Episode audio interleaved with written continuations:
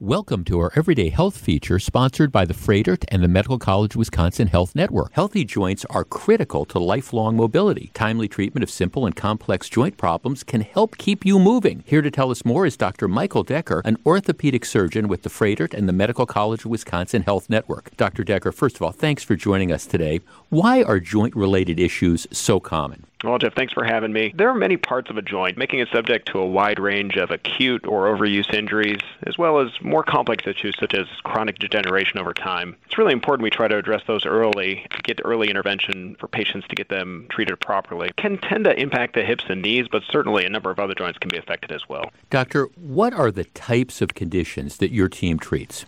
We treat anything from more common injuries to more complex conditions, a number of different types of joints, including the hip, the knee, and shoulder, ankle, elbow, wrist, and fingers. Conditions can range anywhere from arthritis, from a number of different causes to avascular necrosis, hip dysplasia, and hip and knee replacements. Dr. Decker, we all have aches and pains. At what point in time should somebody see a physician about one of these aches and pains? That's a great question, Jeff. I think anytime a patient has a new onset of pain and discomfort, there's no wrong time to see a physician for that issue. It could be the beginning of their first symptoms of arthritis. It could be a new injury from something they had experienced previously in the week or month. The most important thing is that that gets assessed and we can educate the patient on what their issue might be and provide them some options on how we can get them back back to the way they were feeling before. I think knowing that new onset pain is not something that we necessarily have to deal with, that we have options to help you get back to the way you expect to be living and the quality of life that you would like to enjoy, that's something that we should be able to offer every patient. Dr. Decker, this has been extremely helpful and informative. Thanks so much for being with us today. Find a doctor who's right for you by visiting froedtert.com slash ortho.